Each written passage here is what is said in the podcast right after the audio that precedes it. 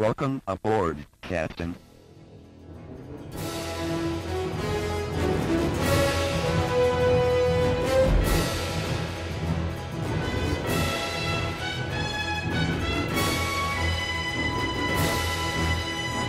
Welcome back to the Star Trek Minute, the semi-daily podcast where we talk about and celebrate Star Trek three: The Search for Spock, one minute at a time.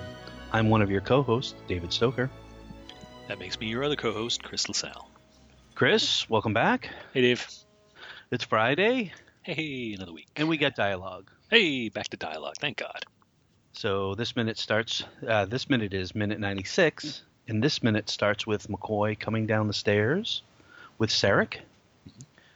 And this minute ends with what we believe to be Spock coming down with some Vulcan clerics. All right. And you, I like how you, you, you went there. Hmm. Hmm. That's a, uh, let's talk about that when we get to the end of the minute. Right. Uh, all right. Let's dive in. So, yeah, McCoy. So the beginning. So let's get right into the dialogue because it's there's not a lot of it. But um, so McCoy comes down. He says, I'm all right. I'm all right, Jim, and quickly leaves. Like, yeah. He doesn't offer any explanation, doesn't offer it worked, anything. He just literally comes down and says, I'm all right, Jim, which I'm sure is a relief to Kirk, mm-hmm. but give me more, you know? Yeah. Yeah, it's one of those, it's it's the it's those you know, movie moments and T V moments that, you know, never would happen in real life, right? Somebody mm. says something like that to you in real life, you're going to pepper them with follow-up questions. Yeah. What, what, what was it like? What'd you do? What happened? Yeah. What, yeah. And yeah. And did, then did it hurt? Did it feel? What did you feel? Does it feel like you're missing something? Is your, you know, or you feel like half a man now? Right. Did it feel like your brain was getting sucked out your ears? What? Yeah. Uh, I just have so many questions that I would be like nonstop. I would be I would be Macaulay Culkin from Uncle Buck. What's your consecutive uh, what's, what's your consecutive streak of as- answering questions? seventy-six. You know, that's that's that's what it would be like. Oh man, that's awesome. Uh, do you think McCoy is just like, I need a shave, and that's why he walked away so fast? Because he's definitely well, got a, he's got a shadow going on there that wasn't there. Well, that's the other that's the other thing I was thinking. Like, did they not have a chance to clean up before they got to Vulcan? Because Kirk is also looking very ragged and dirty and non-shavy. Oh yeah, Kirk is. They, they definitely. It, it must have been like a twenty-minute hop from from Genesis to Vulcan. Because yeah, yeah, he's he's still got you know, uh, Kruge smudges on him. Kruge smudges. I don't know. um, but I'm just, I think I'm, I, I just, so McCoy comes down, he says, I'm all right, Jim. And, you know, we feel a little bit of relief. We're like that. But then he sort of, he looks down and walks away. So you're not left with, uh, oh my God, it worked. Or you're left with like almost a sense of it didn't work. We know that McCoy's okay, but something may have gone wrong because he just walks away. Yeah, this is the end. I mean, I think what you're you're pointing to is a little bit, uh, in general, the end of this movie. Yeah, is like this series of. I mean, uh, they're they're dragging it out, and oh yeah, definitely, and, and they're dragging it out almost almost literally to the last second of the mm. film, right? You yeah. just we, we just don't know, you know. what has happened to Spock. Um, and this is yet another opportunity where we could get something and they throw right. us nothing. Nothing at all. Yeah. It's, it's a little infuriating in some ways, but you know, I, I guess unrelated, but, but uh, McCoy's beard is bugging me a little bit.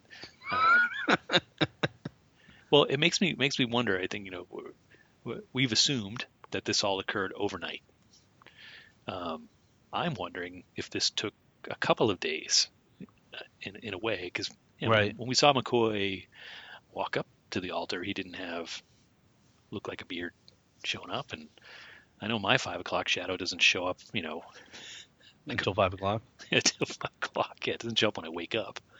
Um, so it just makes me question the, the time frame here a little bit, or if they were just mm. trying to be, um, make McCoy look a little a little ragged, a little ragged, but they could have given Bedhead. You know, it doesn't have Bedhead. They could have done that. Right. That would have been funny, actually.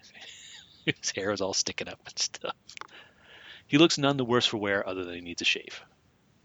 Yeah. Yeah. Missed opportunity. So we move on, and Kirk and Sarek are having a conversation. What about Spock?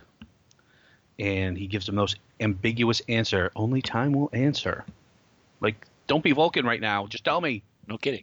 Like, it, so we're assuming. It, it, are we allowed to assume that the guy that they're putting in the robe is Spock? I mean, we as the audience, first time seeing this, that's Spock, right? I think we're supposed to intone that that is the Spock, you know, two point oh Genesis Spock. That it's the the the host. But we don't know if it's Spock. Oh, that's like, right. We don't like yeah. we don't really know. We don't know metaphysically if it if it's Spock. We know that it's the, the physical form of Genesis Spock. Oh no! You thank you. You corrected me because I was I was in my head. I was like, well, we haven't even seen Spock yet. You know, I'm like, oh yeah, of course we haven't seen him grow up through the whole movie. Yeah. Um, and it's a I I will say a nice touch that they, you know, the stretcher that he came in on and his black robes are just discarded on the on the altar. You know, they didn't just, you know, right, yeah, conveniently disappear. They actually just left them there, which is ah oh, okay. Um, so I think that implies there would have been a nude Spock up on the altar at some. Oh yeah, point. Definitely. Yep. Not a good idea to have all those Vulcan maidens there. All right, so this so this conversation between Sarek and Kirk. Uh, what do you? Uh, What do you think about it? Uh, um, I don't know. I have. So, you know, he thanks him, you know, you know, Sarek thanks him and Kirk says, I had to do what I had to do. And, um, you know, and Sarek, this is, this is where it gets to me is where he's like, but he sort of goes, but at what cost? Your ship, your son, your career. I mean, he doesn't say your career, but it's basically like your ship, your son, your career. It's, man, it's all gone. You would you wouldn't think he would just say, you know, but what it cost? At what cost? Your son? Wouldn't wouldn't you just leave it at that? You lost your son as part of this whole thing. Yeah, you, um, I, I, I, I don't know. Here, Kirk was saving his son because he demanded it, and Kirk lost his son. I feel like he should have said something a little different. Right. A little yeah. more comforting, and I know obviously he's a Vulcan and he can't really he doesn't do that, but he sort of intimates that he is, you know, to use a term from the reboot, emotionally compromised because he says where my son is concerned, logic, you know, he says something to that effect, you know, right. where my son is concerned, logic, you know, fails or whatever. I'm not logical. Right. And I feel like here was a moment for him to not be human, because obviously he's not human, but to put a little bit of humanity in what he was saying. He says it sort of matter of fact. He's like, but at what cost? Your ship, your son. Like, you saved my son, but you lost yours. You know, I, I just feel like it's, I don't know. Yeah, I think uh, you're right. I think,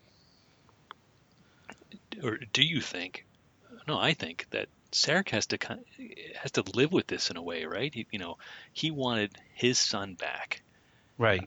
Uh, and and you know, that's and Kirk paid the price. And Kirk paid the price for it. Kirk paid the price for it. He lost his own son. Yeah, I don't uh, think Sarek. I don't think Sarek. You know, obviously, we know things about Spock, and we'll we'll get to that in a couple of minutes. But Sarek, he. He risked nothing. Right, yeah. I mean, he literally risked nothing. If Kirk failed, Spock would still be dead. Right. Right? Yeah. Well, again, I go back to the beginning of the movie, and they don't even know that Spock Genesis is alive. Mm-hmm. So they, for all intents and purposes, were going to pick up a body and bring him back and deposit him, you know, remove the Katra from McCoy and deposited in the, you know, the Hall of Ancient Thought. Like, that literally was the movie.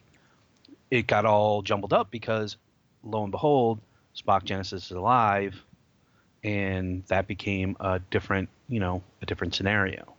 Right.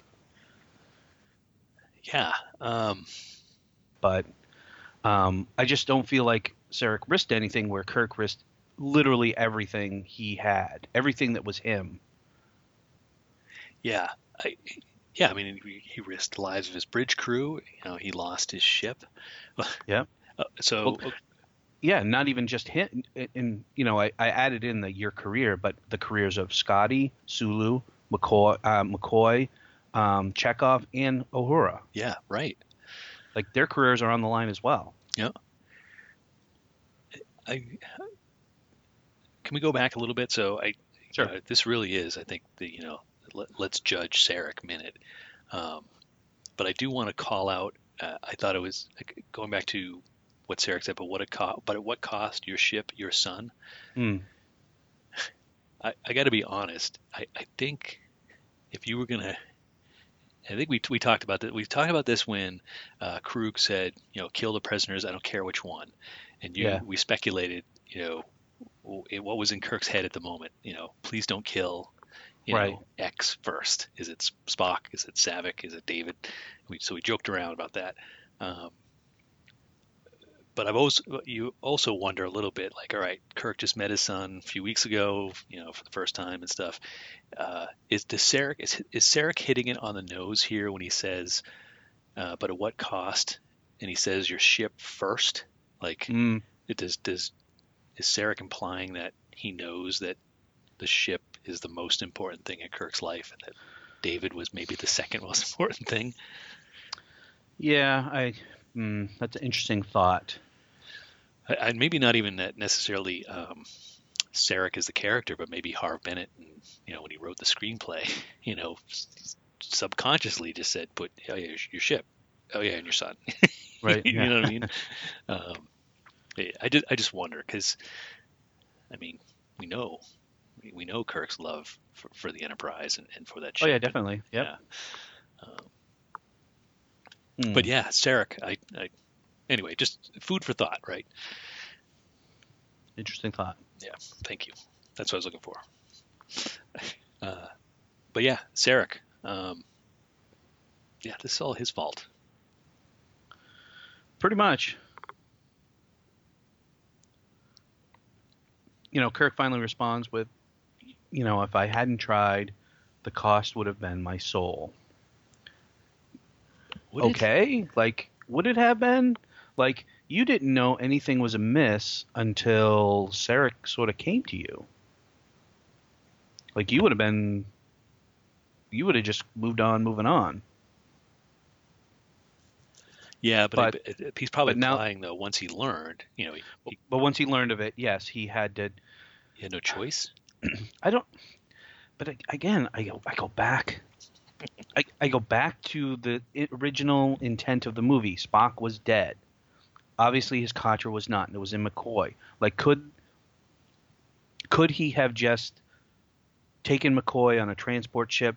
Could he have taken McCoy with Sarek? Could he have given Sarek McCoy? I think we talked about this we did, a few yeah. minutes ago.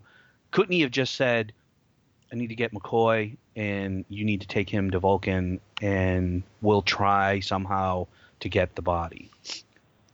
Yeah. Like, what I, I, I guess, obviously, I know that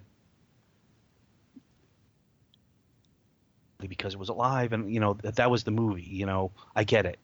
But we we always play what if here. I'm like, does the body really matter in this instance if he's going to the Hall of Ancient Thought? Like, what would they do with the body? Just burn it? I mean. Yeah, they might have. Yeah.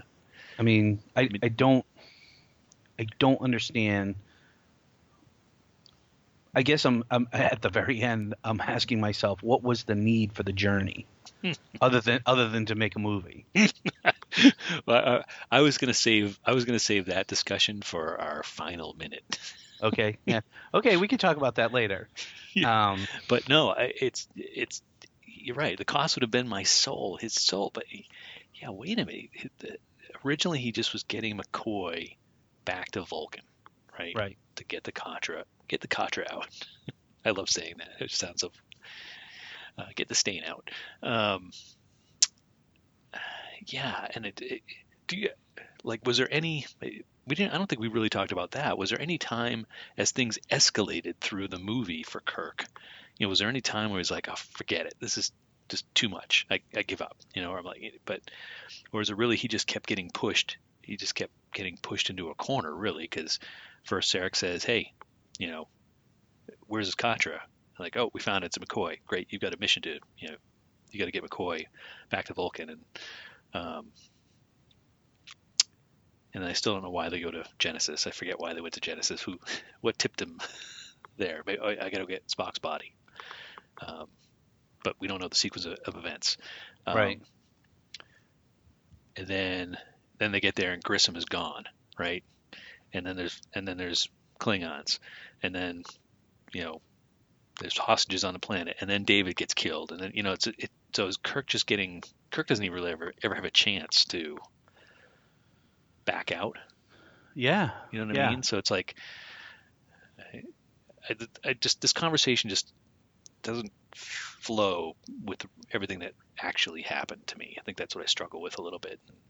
Um, yeah, the cost would have been my soul. It's like, well, what else was I supposed to do? That's that's you know that's probably more been a bit more. appropriate, you know. I wish all this other stuff hadn't gone down at the, at the same time, or I don't know. Hmm. I guess it's poetic, right? Would Spock have done yeah. the same thing? Yeah, probably. Probably. I don't know. Maybe. Maybe.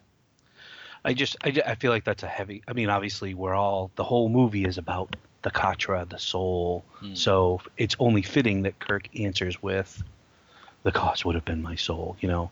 I, oh yeah, would have been my soul. Yeah, that, yeah, that's right. You're right. The cost would have been my soul. Uh, hmm.